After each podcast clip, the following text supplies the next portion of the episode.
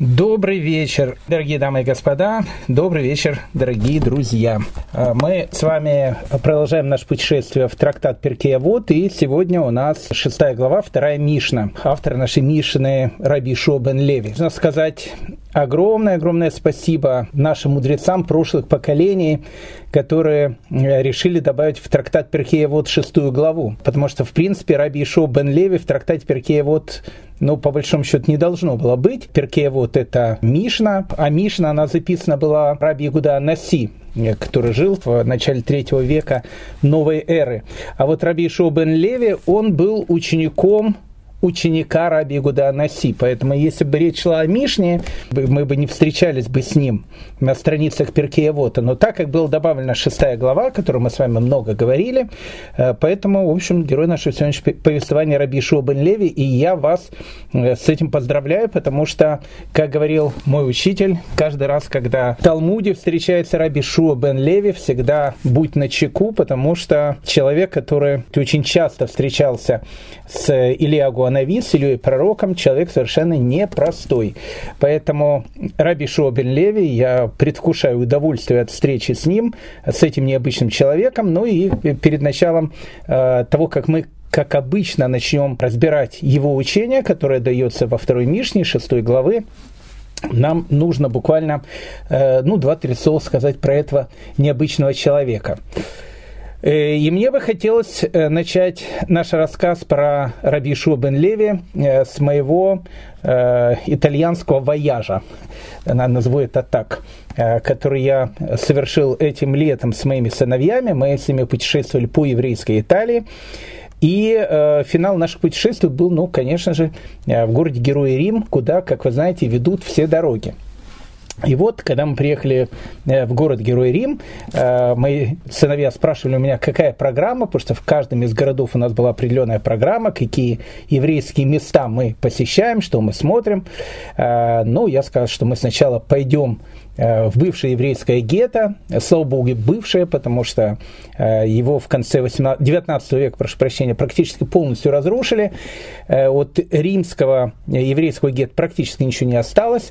И вот я им скажу, что мы пойдем обязательно в римское гетто, посмотрим римскую синагогу, покушаем кошерное мороженое, а потом э, цель нашего путешествия э, будет то место, где когда-то сидел Машиах, ни много ни мало. Ну, это моих э, сыновей очень заинтересовало, и они постоянно интересовались даже не столько мороженым, сколько местом, где почему-то в Риме сидел Машиах. И вот мы пришли в бывшее еврейское гетто, действительно покушали совершенно потрясающее мороженое, Потом прошли через Кампо де Фьоре, э, на котором стоит э, памятник э, известному антисемиту, которого там сожгли, Джордана Бруно. Джордана Бруно был таким, человек не совсем был здоров психологически, я думаю, хотя, хотя очень умный был и был очень таким большим антисемитом. Поэтому его сожгли на Кампо де Фьоре, там его памятник стоит. Ну, понятно, я детей туда привел не для того, чтобы на Бруно смотреть, а на то, чтобы рассказать, что вы на этом месте в 1553 году сжигали когда-то еврейские книги. Это нас больше интересовало, чем э, Джордана Бруно.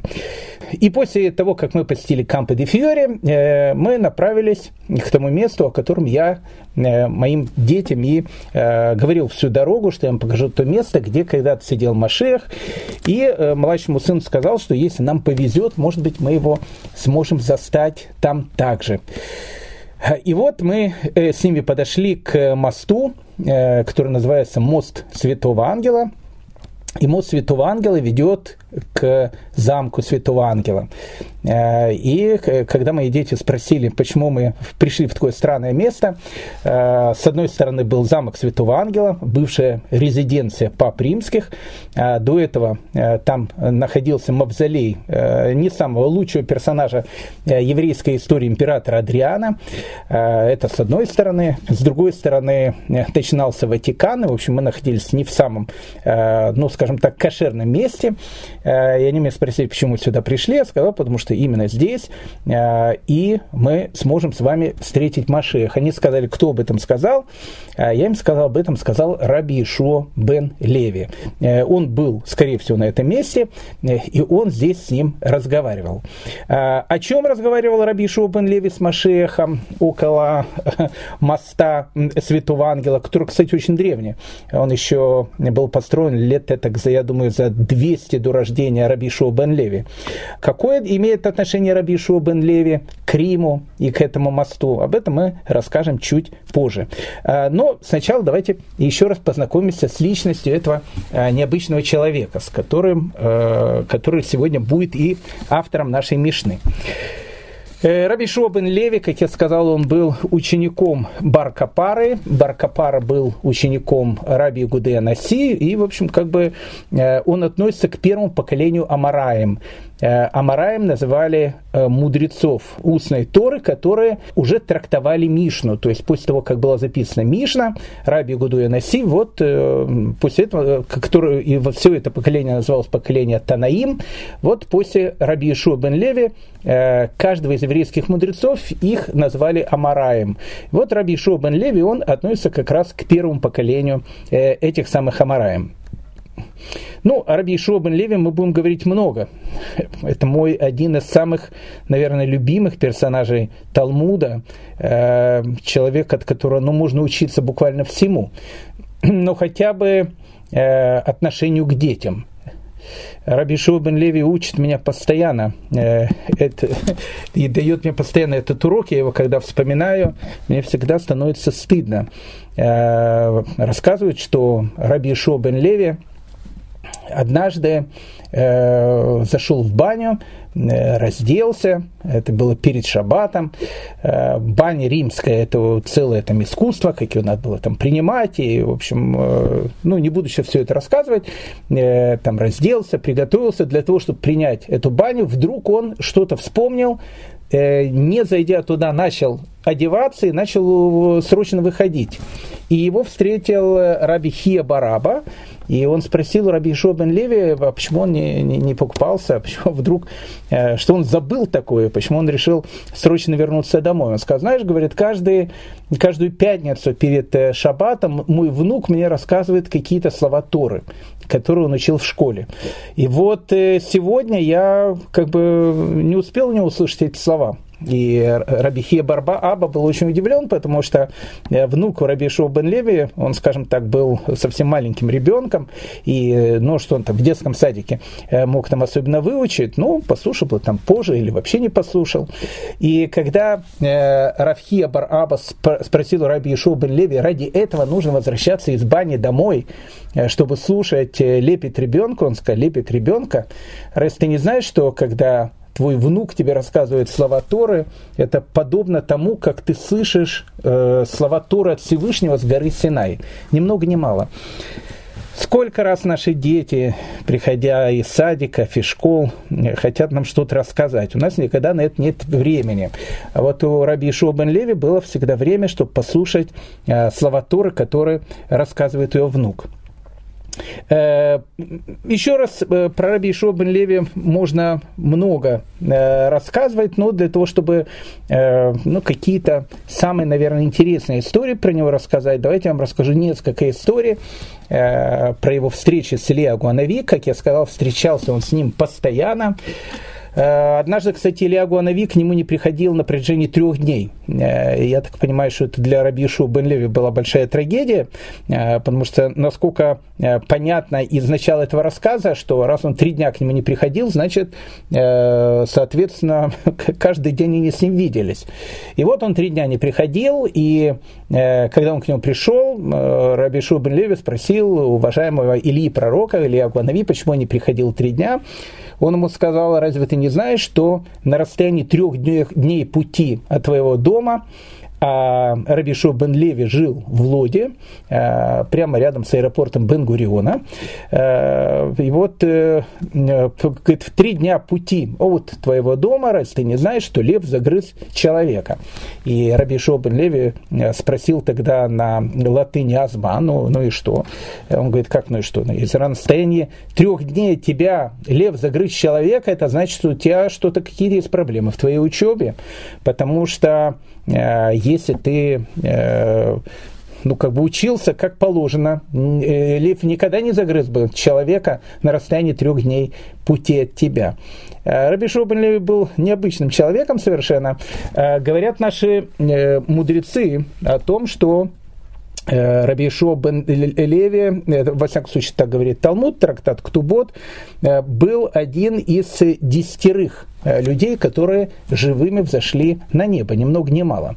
Одним из таких людей, которые живыми взошли на небо, это как раз и был Ильягу Анави, Илья Пророк.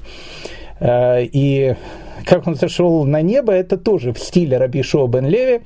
Э, рассказывается, что в тот момент, когда он должен был умирать, к нему подошел ангел смерти со своим ножом, и Раби Шо бен Леви, обладая э, знаниями духовной э, единоборства, в общем, он у этого ангела смерти отобрал этот самый нож. И ангел смерти говорит, отдай мне нож, потому что как бы, ну, мне надо будет за него потом отчитываться, там наверху. Оружие это табельное. И Раби Ишуа бен Леви говорит, не отдам, говорит, тебе нож, пока ты мне не покажешь э, рай, пока ты мне не покажешь место в раю, где вот сидят праведники. Ну и э, Тогда ангел смерти говорит, ну хорошо, покажу тебе, где там рай, если, если только в таком случае ты мне дашь нож. И он его, значит, приводит в то место в раю, где должен находиться Раби Шоу бен Леви. И Раби Шоу Леви взял, вскочил а, и, в общем, уселся на скамеечку там а, вместе с ножом. И э, когда ангел смерти сказал о том, что, ну, в общем, как бы э, отдавай нож, он сказал, он сказал смотри, нож я тебе отдам, но при условии, что я э, вот даю, значит, как бы э, клятву о том, что я не сойду с этого места. В общем, не сойду с этого места, буду сидеть. И, ну, клятву нас так просто не дают, и тогда э, ангел смерти решил в компьютере проверить, а были ли раби, когда-то у Раби Ишуа бен Леви какие-то слова, которые он говорил и не выполнял? Оказалось, что не было таких э, историй в жизни. Он понял, что если Раби Ишуа бен Леви сказал, что с этого места он не сойдет, значит, с этого места он э, не сойдет. И так Раби Ишуа бен Леви пишет, Талмуд остается в раю. И вот э, Раби Ишуа бен Леви путешествуя по раю, э, решает посмотреть, кто там находится, и первым, кого он встречает, он встречает Рашби.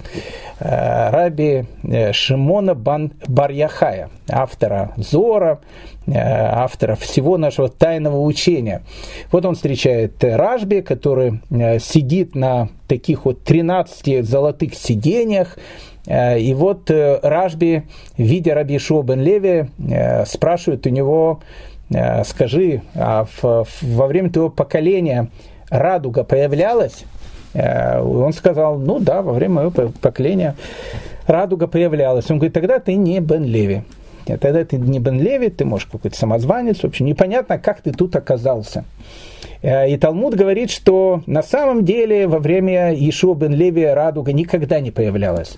Но Раби Ишуа бен Леви так ответил о своей большой скромности, потому что он был скромным человеком. Какое имеет отношение радуга к поколению Раби Ишуа бен Леви, мы прекрасно знаем о том, что э, радуга, она появляется тогда, когда Всевышний видит о том, что Земля идет не, не по совсем правильному пути, по которому должна идти, э, ну, плюс-минус так же, как в поколении потопа, э, и как напоминание того, что Земля не будет больше уничтожена, появляется радуга. Так написано в Торе. Поэтому различные движения, которые устраивают парады гордости, они с гордостью и размахивает флагами в виде цветов радуги. Тем самым, наверное, показывая о том, что, в общем, как бы мы ведем такой образ жизни, но, скорее всего, с нами ничего не будет. Так вот, Раби Шобен Леви ни много ни мало был человеком, который очутился в свое время в, в раю, и, ну, то есть то, то, что не просто ощутился там, а, в общем, живым туда взошел. Э, так вот, э, про Раби бен Леви и э, и Илья Гуанави, ну, прям истории, э, вот две истории вам расскажу. Одну с Римом, вернемся еще к Риму, э, но сначала расскажу другую историю, совершенно потрясающую. Она была написана э, в, у Э, Нисим Гаона, он ее записал, эту историю, э, еще в, в, в те далекие времена, когда существовали талмудические академии в Вавилоне. И вот э, Раби Нисим Гаон рассказывает такую историю, что однажды Раби Ешо бен Леви, ну, как бы, как обычно, прохаживаясь по улице. А Раби Шобен Леви, как обычно, по улице не прохаживался, он постоянно Талмуд учил, он постоянно Тур учил, точнее. И вот, э, не знаю, где он встретил Илья Гуанавин, он, как бы там ни было, его встречает, Илья Гуанави говорит, о, говорит, Ишуа бен Леви, там, привет, он говорит, о, привет, Илья Гуанави, ну, так бы они э, как друзья были такие. Э, и он спрашивает Илья Гуанаве, куда ты идешь? Он говорит, ну, у меня там есть много разных работ, э, которые меня с небесной канцелярии э, посылают сюда, на землю. Я, в общем, вахтовым методом живу там, значит, работаю, работаю здесь. И Раби Шомбен Леви говорит, ну, возьми меня с собой, может быть, там, вместе походим, что-нибудь интересное посмотрим. Он говорит, смотри, я, говорит, я могу взять Э, ну, ты будешь постоянно вопрос задавать, а я человек работающий, и ты будешь, если меня будешь отвлекать, я, в общем, не смогу, э, в общем, работать так, как должен работать. Ну, э, Раби Шобан Леви говорит, Илья Гуанави, не волнуйся, э, don't worry, э, ну так на латыни говорит, э, не волнуйся, говорит, все будет нормально, никаких вопросов не будут задавать. И тогда Илья Гуанави говорит, ну хорошо, давай так, что первый же вопрос, который ты мне задаешь, будет последним. Ну, значит, мы сразу же с тобой путешествие заканчиваем. Ну, ну хорошо. И вот они, значит, путешествуют с Илья Гуанави, приходят в какую-то э, маленькую деревню, вечер, нужно где-то заночевать, э, и, в общем, находит э, какую-то маленькую домик, хибарку, в которой живет бедная там пара, муж, жена, Э, дети выросли, уехали куда-то. И корова. У них, в общем, единственное, единственное счастье в этой жизни это была корова, которая, в общем, молоко давала. И вот они, значит, приходят к этой э, семейной паре. Э, семейная пара, еще раз, очень бедная, еды совершенно нету, но они видят двух путников, понятия не имеют, что это Илья Абуанави и что это Раби Шобан Леви. Ну, в общем, два путника, пожилых дедушки. Ну, в общем, они их там угостили всем, что у них было в доме. Э, дали самое лучшее место, где там э, можно было спать, даже там свои места дали, в общем, чтобы не только там э, спали э, в, самом лучших в, месте в их этом бедном доме, который у них был. Ну, в общем, приняли их с огромными-огромными почестями. И вот, когда э, Рабишо бен Леви и Илья Гуанави должен их был, значит, покидать, и э, Рабишо бен Леви слышит, как, Раби Илья, как Илья Гуанави, смотря на этот дом, говорит, э, Всевышний сделает так, чтобы у них сдохла корова. Ну и корова в эту минуту, значит, как бы умирает. Э, ну и Раби Шо бен Леви прям так вот рот тоже там, значит, там как бы открывает со словами, это как это так, но э, люди э, там приняли, сделали такую прекрасную вещь, а Илья Гуанавили, а пророк говорит, чтобы у них, значит, сдохла корова. Ну, договор был, он молчит. Ну, идут они дальше, и на следующую ночь они останавливаются уже в другом таком городе, Э, очень такой красивый, богатый, э, в таких арабских эмиратах. Там такие, знаете, гостиницы шикарные, все. Э, ну и синагоги тоже такие шикарные. Вот там останавливаются, синагога шикарнейшая, вся там из золота, из серебра, там люди во фраках, там в цилиндрах. Ну, в общем, очень богатая такая синагога. Э, и два путника приходят, э, остаются там, и э, как бы там кто-то из синагоги спрашивает, «А у вас есть где переночевать? Они говорят, да нет, мы вообще негде переночевать. Они говорят, ну, тут есть один, значит, там Рабинович, миллионер местный, может, тут он вас примет. Ну, он Рабинович на, так, носом шмыгнул, там, каких-то двух дедушек там принимает. Ну, ладно, уже как-то неудобно, неудобно перед э, другими людьми таким э, скупердяем казаться, но решил их принять. Э, в дом, конечно, их не поселил, а поселил их в хлев. Ну, рядом там с коровами, там, я не знаю, козами. Ну, там, говорит, вот, там, там я вам и постелю. Э, ну вот им, значит, постелил, они спят, и вдруг э, посреди ночи слышишь так бубух. Они смотрят, что такое. Смотрят, вид, одна стена обвалилась в этом хлеве. Ну, Илья Гуанави говорит Ишу бен Леви, Раби Ишуа, спи, спи, в общем, еще рано, будильник зазвонит, тогда проснемся. Ну, вот они, значит, спят, просыпаются утром, и когда они уходят, э, Илья Гуанави говорит, Всевышний, сделай так, чтобы эта рухнувшая стена у этого э, богатого человека, в общем, она, в общем, стала на место. И вдруг стена становится на место. Ну, Раби Шубин Леви э, такой удивленный, э, ну, как бы были там э, прошлой ночью у бедной пары там несчастной, у которых все, что в жизни была корова. Или Агуновец скажет, чтобы корова сдохла. А, и она сдохла. Тут они зачуют Рабиновича, у которого, значит, куры деньги не клюют.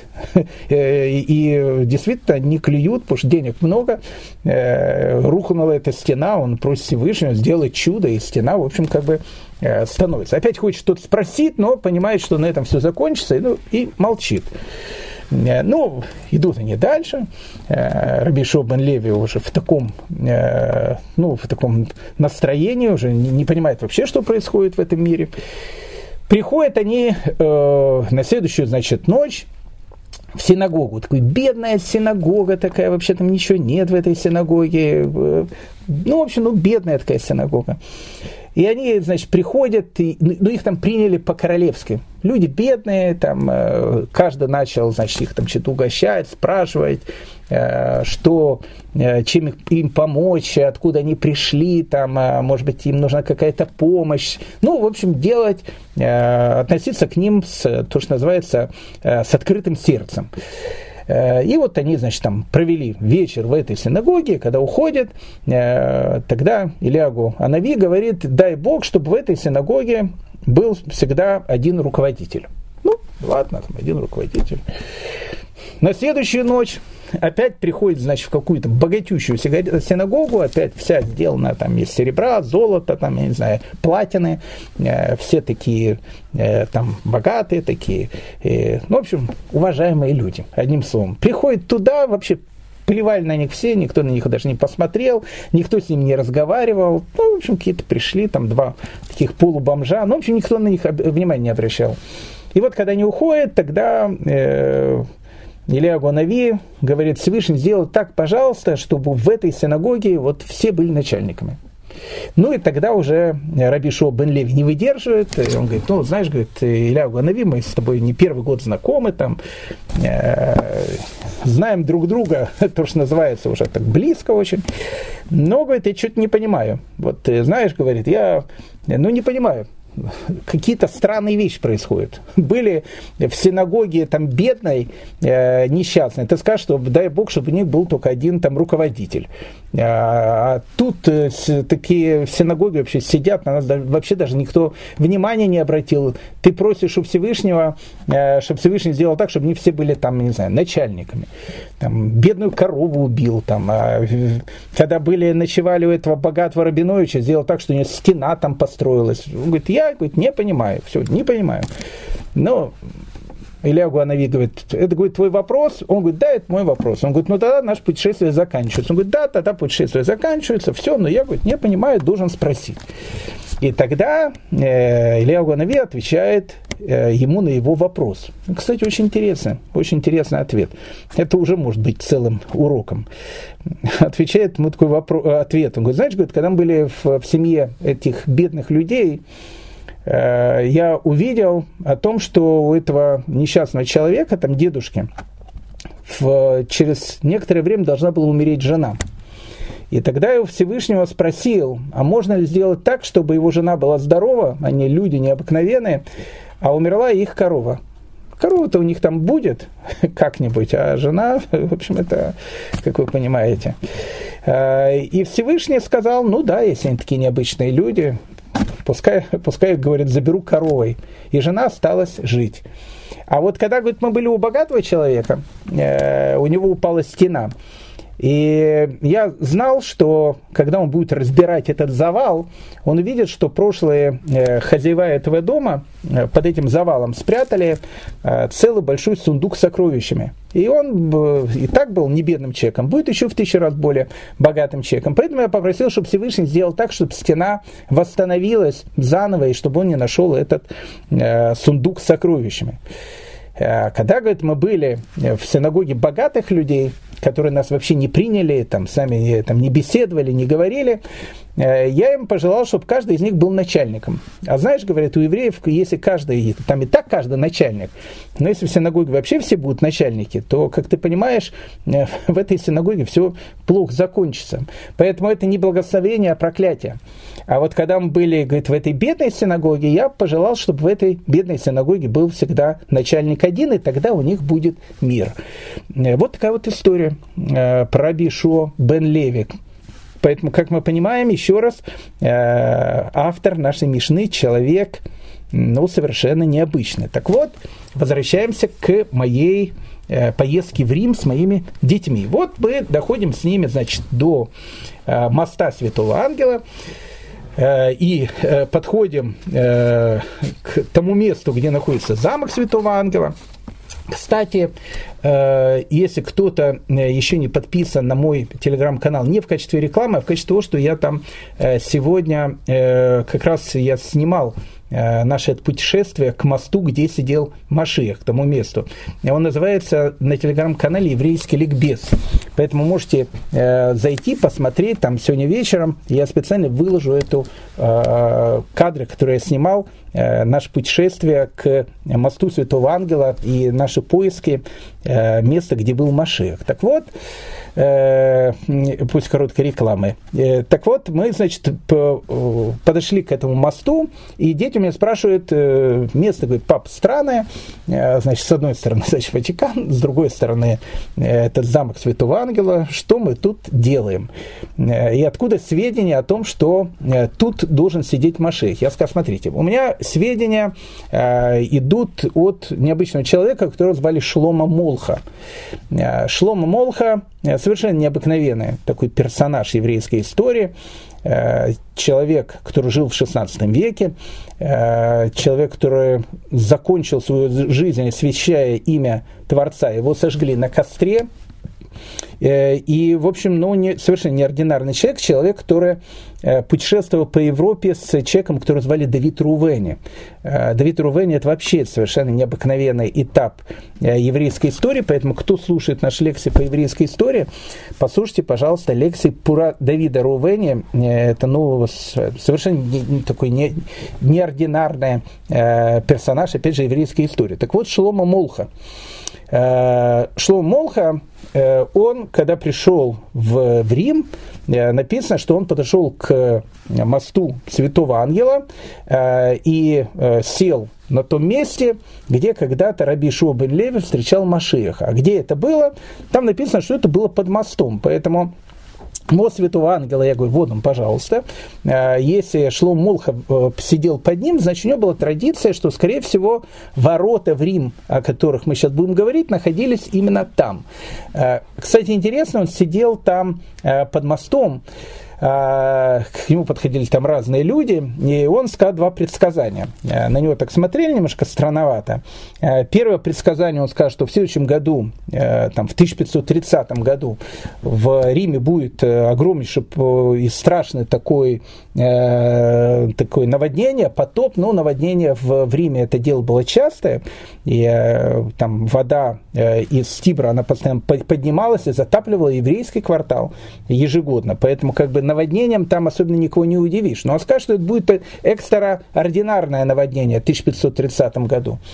А вторую вещь он скажет, что в 1531 году в, в Португалии будет страшное землетрясение.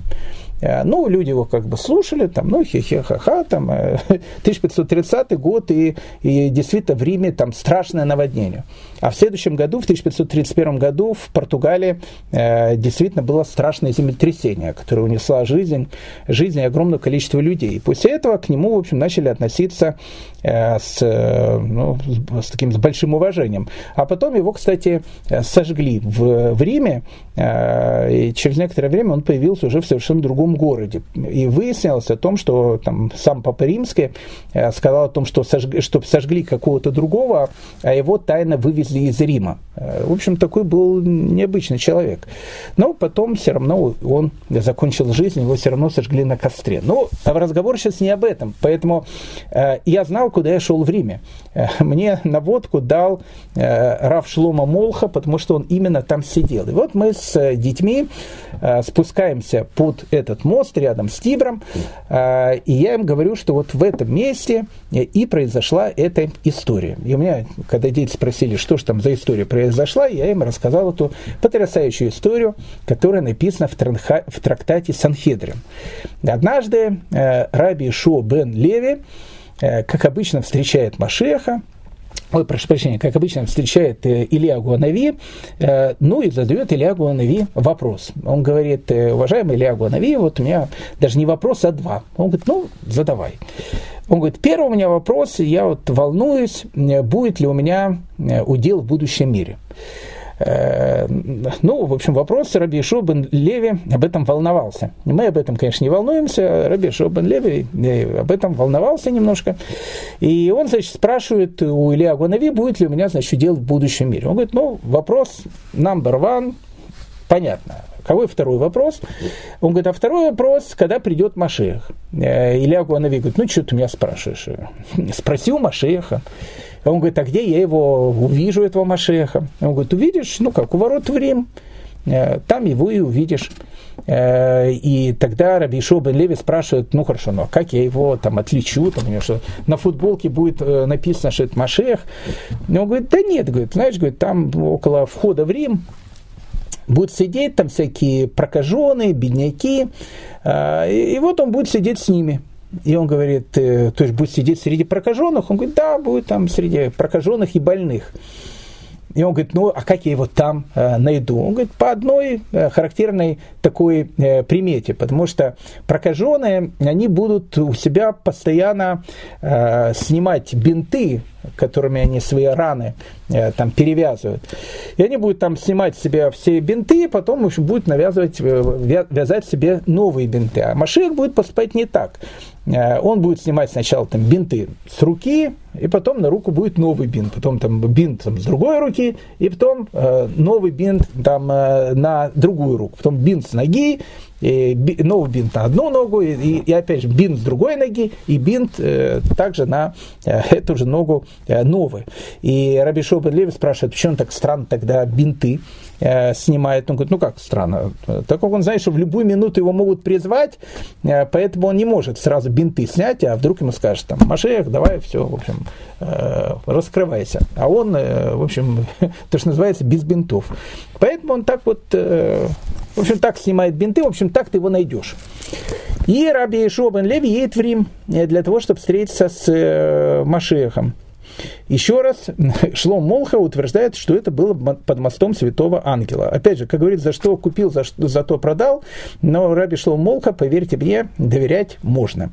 А, и вот, э, значит, Раби Ишо бен Леви приходит под этот, значит, мост, святого ангела, э, вход в Рим, и смотрит, сидят, значит, прокаженные. И действительно видит один такой сидит э, интеллигентного вида дедушка такой там, и действительно там бинты с одной стороны, значит, с одной руки э, развязывают, потом завязывают, ну, в общем, все как объяснили. Он понял, что это значит Машех, и он решил сразу к нему подойти. Ну, надо сказать о том, что Раби Ишуа бен Леви, он Э, ну, в общем, как бы э, не первый раз ходил к больным людям, потому что написано в Талмуде о том, что однажды он пришел к, э, я не знаю, к прокаженным, не прокаженным, я не могу это сказать, но, в общем, пришел к больным людям, потому что один из них это был мудрец Торы. И он сказал, что он идет, хочет у него учить Тору. Поэтому он не боялся всех этих вещей, и, в общем, с Раби Шоу бен Леви все было в порядке. Кстати, Раби Шоу бен Леви в, том же самом Талмуде дает нам совершенно потрясающие э, рецепты от головной боли, там, от э, боли в животе. Э, он говорит, есть, говорит, один рецепт от всех, значит, болезней. Вот если у человека говорит, болит голова, что нужно сделать? Ну и тут все кричат, надо принять акамол. Он говорит, неправильно. Э, он спрашивает, а что нужно сделать? Если говорит, у тебя говорит, болит голова, иди говорит, учи Тору.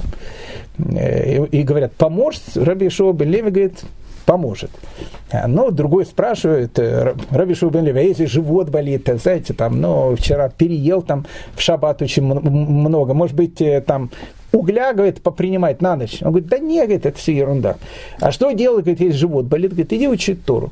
И на каждую вещь он говорил, что учение Торы, оно помогает от всего. Ну, э, опять же, если Раби Ишо бен Леви встречался с, с Машехом Или, Илья Гуанави, я думаю, что ему доверять можно.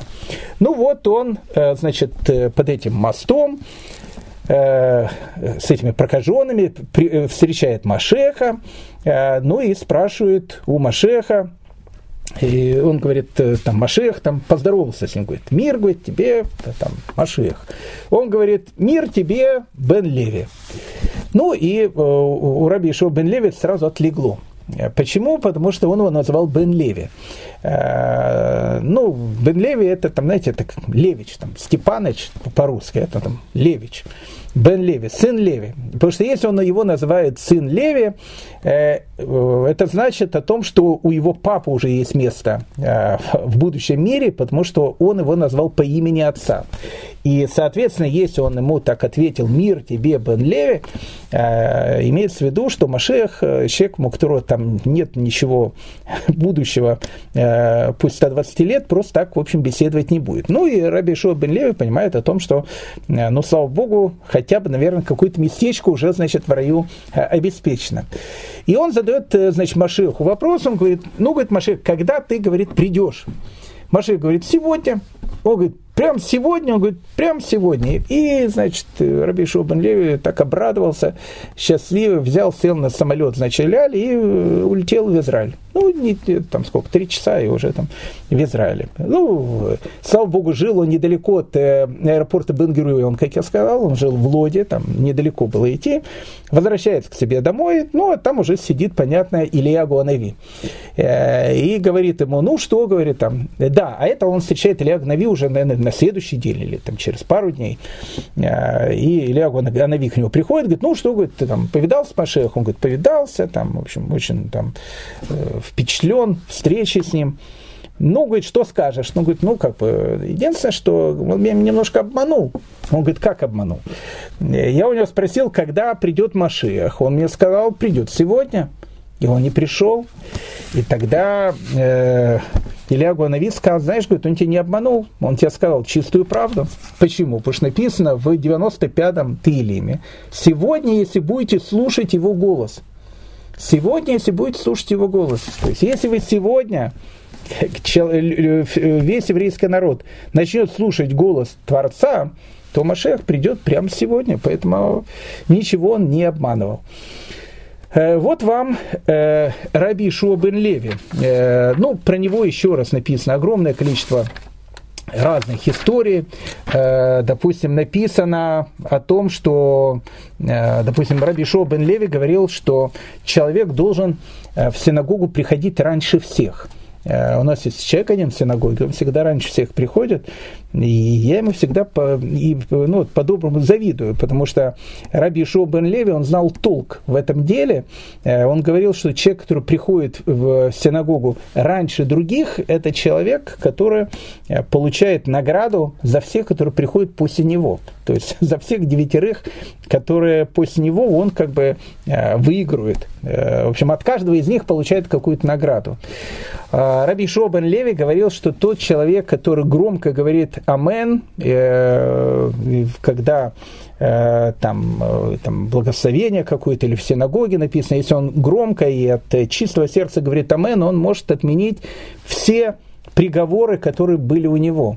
Еще один такой нам дает секрет – Раби Шобен Леви э, говорит о том, что еврей не может говорить э, плохие слова. Э, он говорил о том, что Тора добавляет специально 8 букв для того, чтобы не, не сказать плохое слово. Какое плохое слово?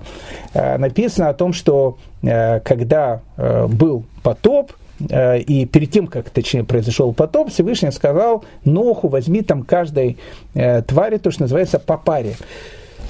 И он сказал, возьми животных чистых, э, ну и мог сказать, возьми животных там грязных. Э, но так в Туре не написано. Он говорит от скота чистого и от скота, который не чист. Вот это вот скота, который не чист, на иврите это дополнительных 8 э, букв. Почему они добавлены? Для того, чтобы Тора не говорит какие-то резкие слова, которые, которые будут Э, неправильно э, звучать и звучать некрасиво. Он говорит о том, что человек не должен э, говорить какие-то плохие слова. Это тоже урок Раби Ишуа бен Леви. И, как мы понимаем, доверять ему можно на все сто процентов. Ну и еще одна история.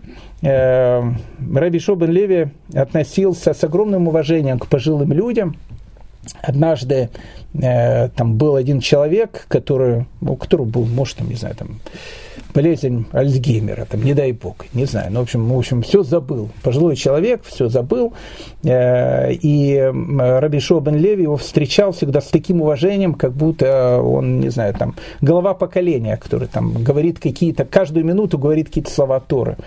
И когда у него спросили, ну вот этот же человек, он вообще ничего не помнит, он даже там, не помнит, как его зовут, наверное. Он говорит, э, знаете, говорит, э, он напоминает ковчег, в котором лежали 10 заповедей. Вот, э, может быть, он их сейчас не помнит, но, но на, на, на его уровне они продолжают лежать в нем. То есть вот его знания, они от него никуда не ушли.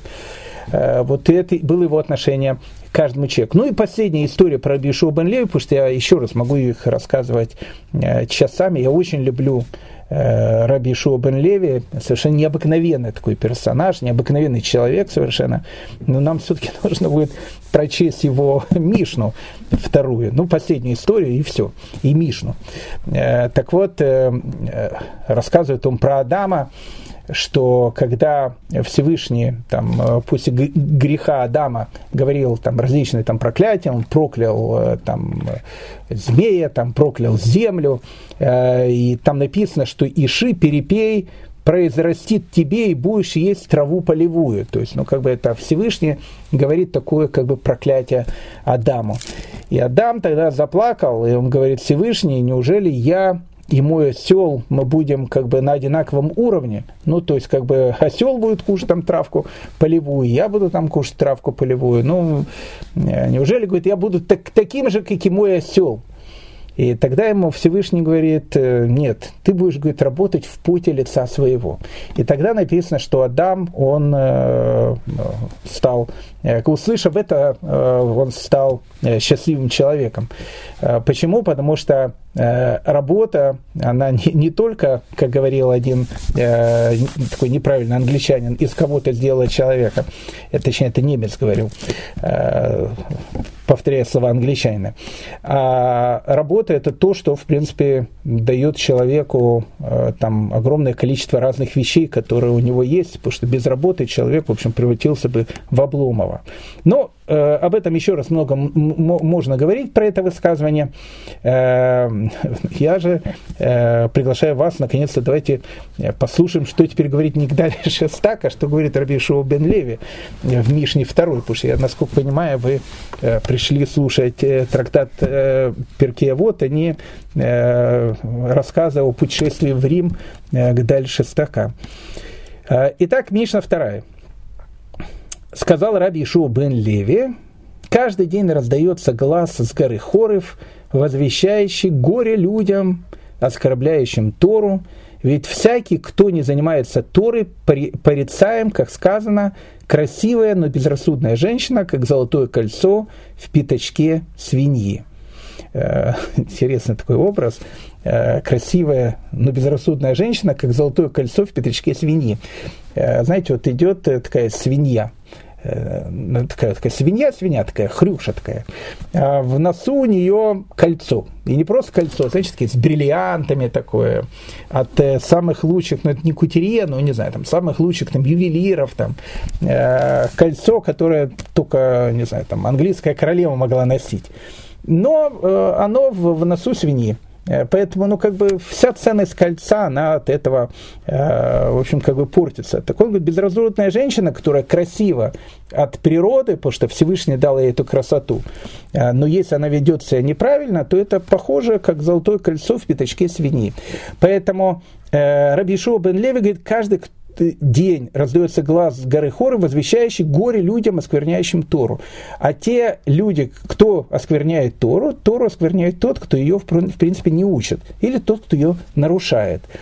Э, Балшемтов э, однажды э, привел эту Мишну, и у него спросил один из его учеников. Он говорит, но я этот голос не слышу. Что значит? Каждый день раздается глаз горы Хоров. А гора Хоров – это гора Синай, которая возвещает такие вещи. И он говорит, ну, ну а мне от этого что? Я-то не слышу этот голос. Если я бы его слышал, мне было бы от этого, может быть, как-то, э, ну, я бы как-то понимал бы что-то. А так, и если я его не слышу, то э, какая мне разница? И он говорит, слышишь, каждый раз, когда, говорит, в душе человека э, проявляется какое-то вот такое желание ну, то, что называется на обычном языке, э, у человека совесть просыпается, и он говорит, что я говорит, делаю, э, вот ничего ни духовного нет у меня, там один там чемпионат мира по футболу там смотрю, какие-то попкорны кушаю, но вот ничего такого, жизнь какая-то совершенно бездуховная, может чем, чем заняться? Ну, обычно у многих людей такой энтузиазм быстро проходит – но вот в тот момент, когда у нее появляется, говорит Балшемтов, это всегда, когда с горы раздается этот голос, горе людям, оскорбляющим Тору. А человек, который ее не учит и по ней не живет, он ее, безусловно, оскорбляет. И он похож на красивую, но безрассудную женщину, как золотое кольцо в пятачке свиньи. То есть э, ты родился человеком, а в общем, как бы непонятно, чем, э, чем занимаешься.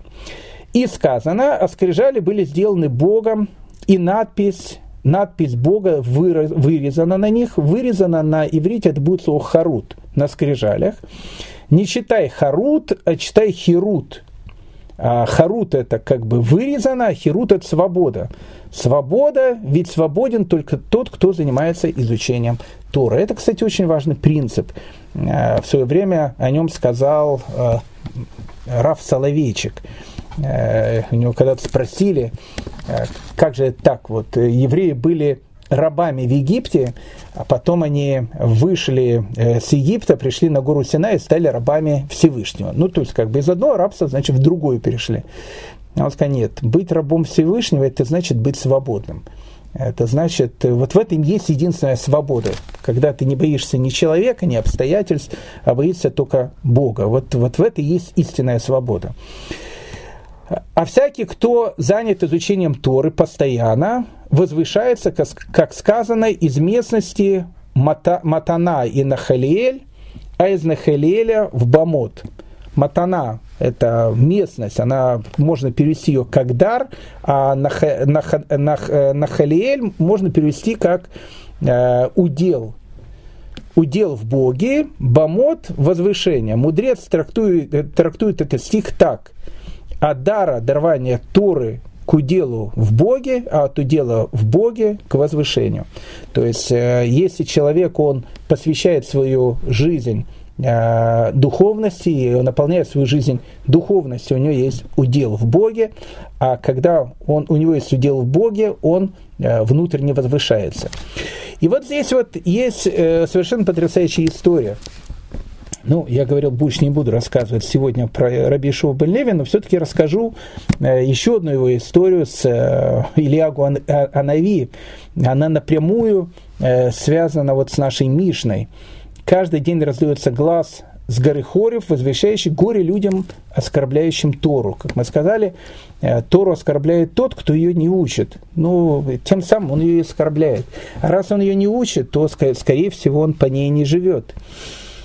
И вот однажды э, рассказывается история, что э, Илья Гуанави, он, в общем, опять же, путешествовал по земле, и видит э, человека, такого рыбака, э, простого такого, э, простой такой человек, там сидит там, значит, на берегу реки, в одной руке, значит, бутерброд, в другой, значит, стакан там пива, живот такой, ну, и там сидит там, и, в общем, тоже называется глупостью занимается. Ну, в общем, там ничего, ничего не делает, там, не знаю, телефон в руках, YouTube слушает, или там, не знаю, TikTok слушает, ну, в общем, там сидит так. Ну, Илья Нави мимо него, значит, проходит, там, присел рядом, говорит там, здрасте, он говорит, здрасте, дедушка.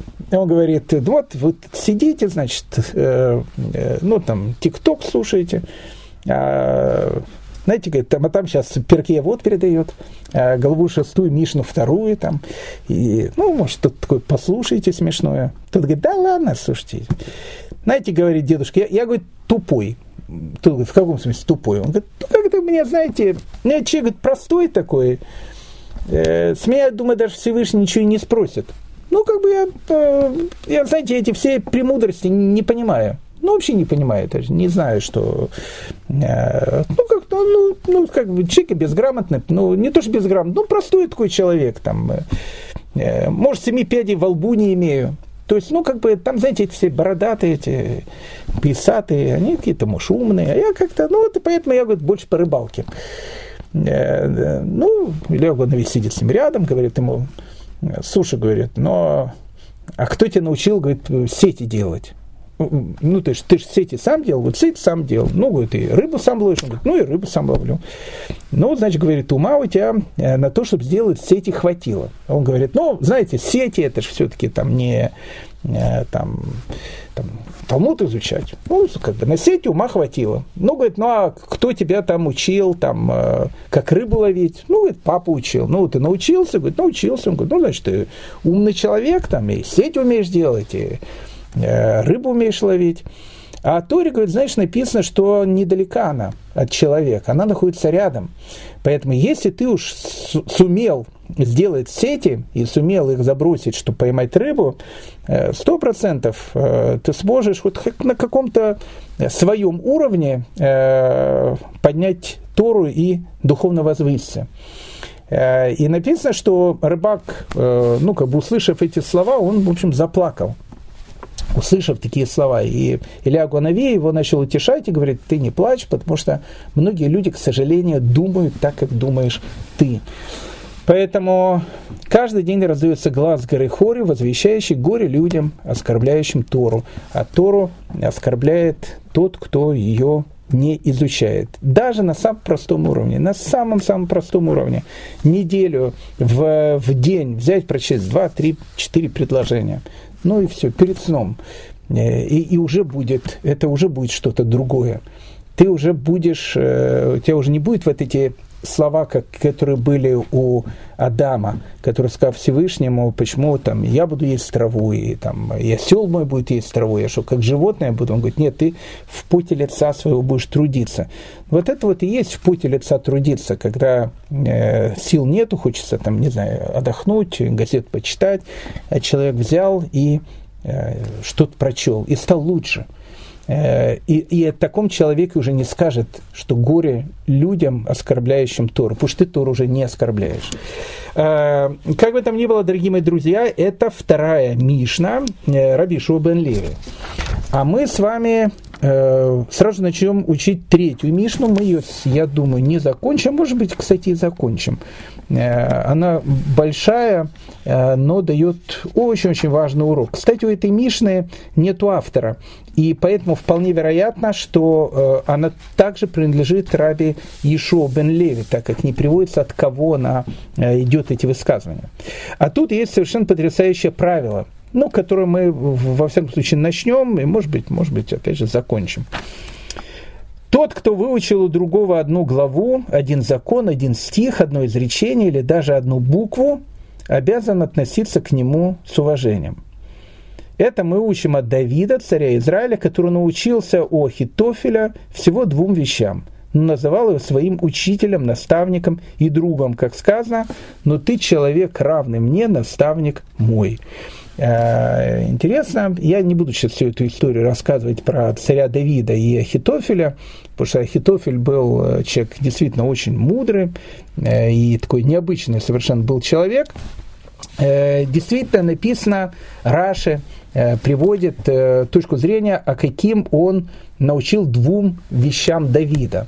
Написано, первую вещь он научил Давида, он увидел, как царь Давид сидит в своем, значит, тронном зале и изучает Тору, и он сказал ему, Ваше Величество, знаете, а э, принято, когда учишь Тору, лучше ее изучать в Хевруте, то есть лучше ее изучать с кем-то. И царь Давид сказал, ой, слушай, говорит, я даже не знал такое прекрасное, ты э, преподал мне урок, давай, говорит, будем учить ее вместе. Это, говорит, первый урок, который он преподал. И второй урок, который он преподал э, царю Давиду, однажды он увидел, как царь Давид заходит в синагогу, а все-таки царь должен себя вести по-царски, ну, так поднятой головой, в общем, ну, заходит как царь в синагогу. Э, и Ахитофель тогда к нему подошел и на ухо сказал, что написано у нас э, в Танахе «А храма моего страшись». То есть, когда ты заходишь э, в синагогу, то есть, ну, как бы всю свою гордыню ты должен оставить за ее дверями. И э, царь Давид сказал вам большое спасибо, слушай, ты меня научил э, очень важному закону. Э, поэтому говорится, что Ахитофель научил царя Давида вот этим двум вещам. И царь Давид его всю жизнь назвал раби. Э, так и написано своим учителем, то есть Рабейну, наставником, там, Марейну, в общем, ну, в общем, он его, его э, называл э, всеми эпитетами, которые только можно быть. А если Давид, царь Израиля, который научился у Ахитофеля всего двум вещам, называл его своим учителем и наставником, то тем более тот, кто выучил у другого одну главу, один закон, один стих, одно изречение или однажды, или даже одну букву Тору, настолько должен он уважать его. А уважение – это Тора, как сказано, почет унаследуют мудрые, и непорочные унаследуют добро. А добро – это Тора, как сказано, ведь доброе учение дал я вам, не оставляйте моей Торы. То есть, что мы учим из э, этой Мишны? Мы учим совершенно потрясающее правило, которое говорит о том, что даже если тебя человек научил одной букве, не то, что он там час уже какой-то перке вот вам там рассказывает, даже одной букве научил, даже одному стиху тебя научил, э, из Торы – ты должен быть благодарен ему. И должен этого человека называть э, ни много ни мало моим учителем. Э, рассказывает историю про Рэба Ицанза.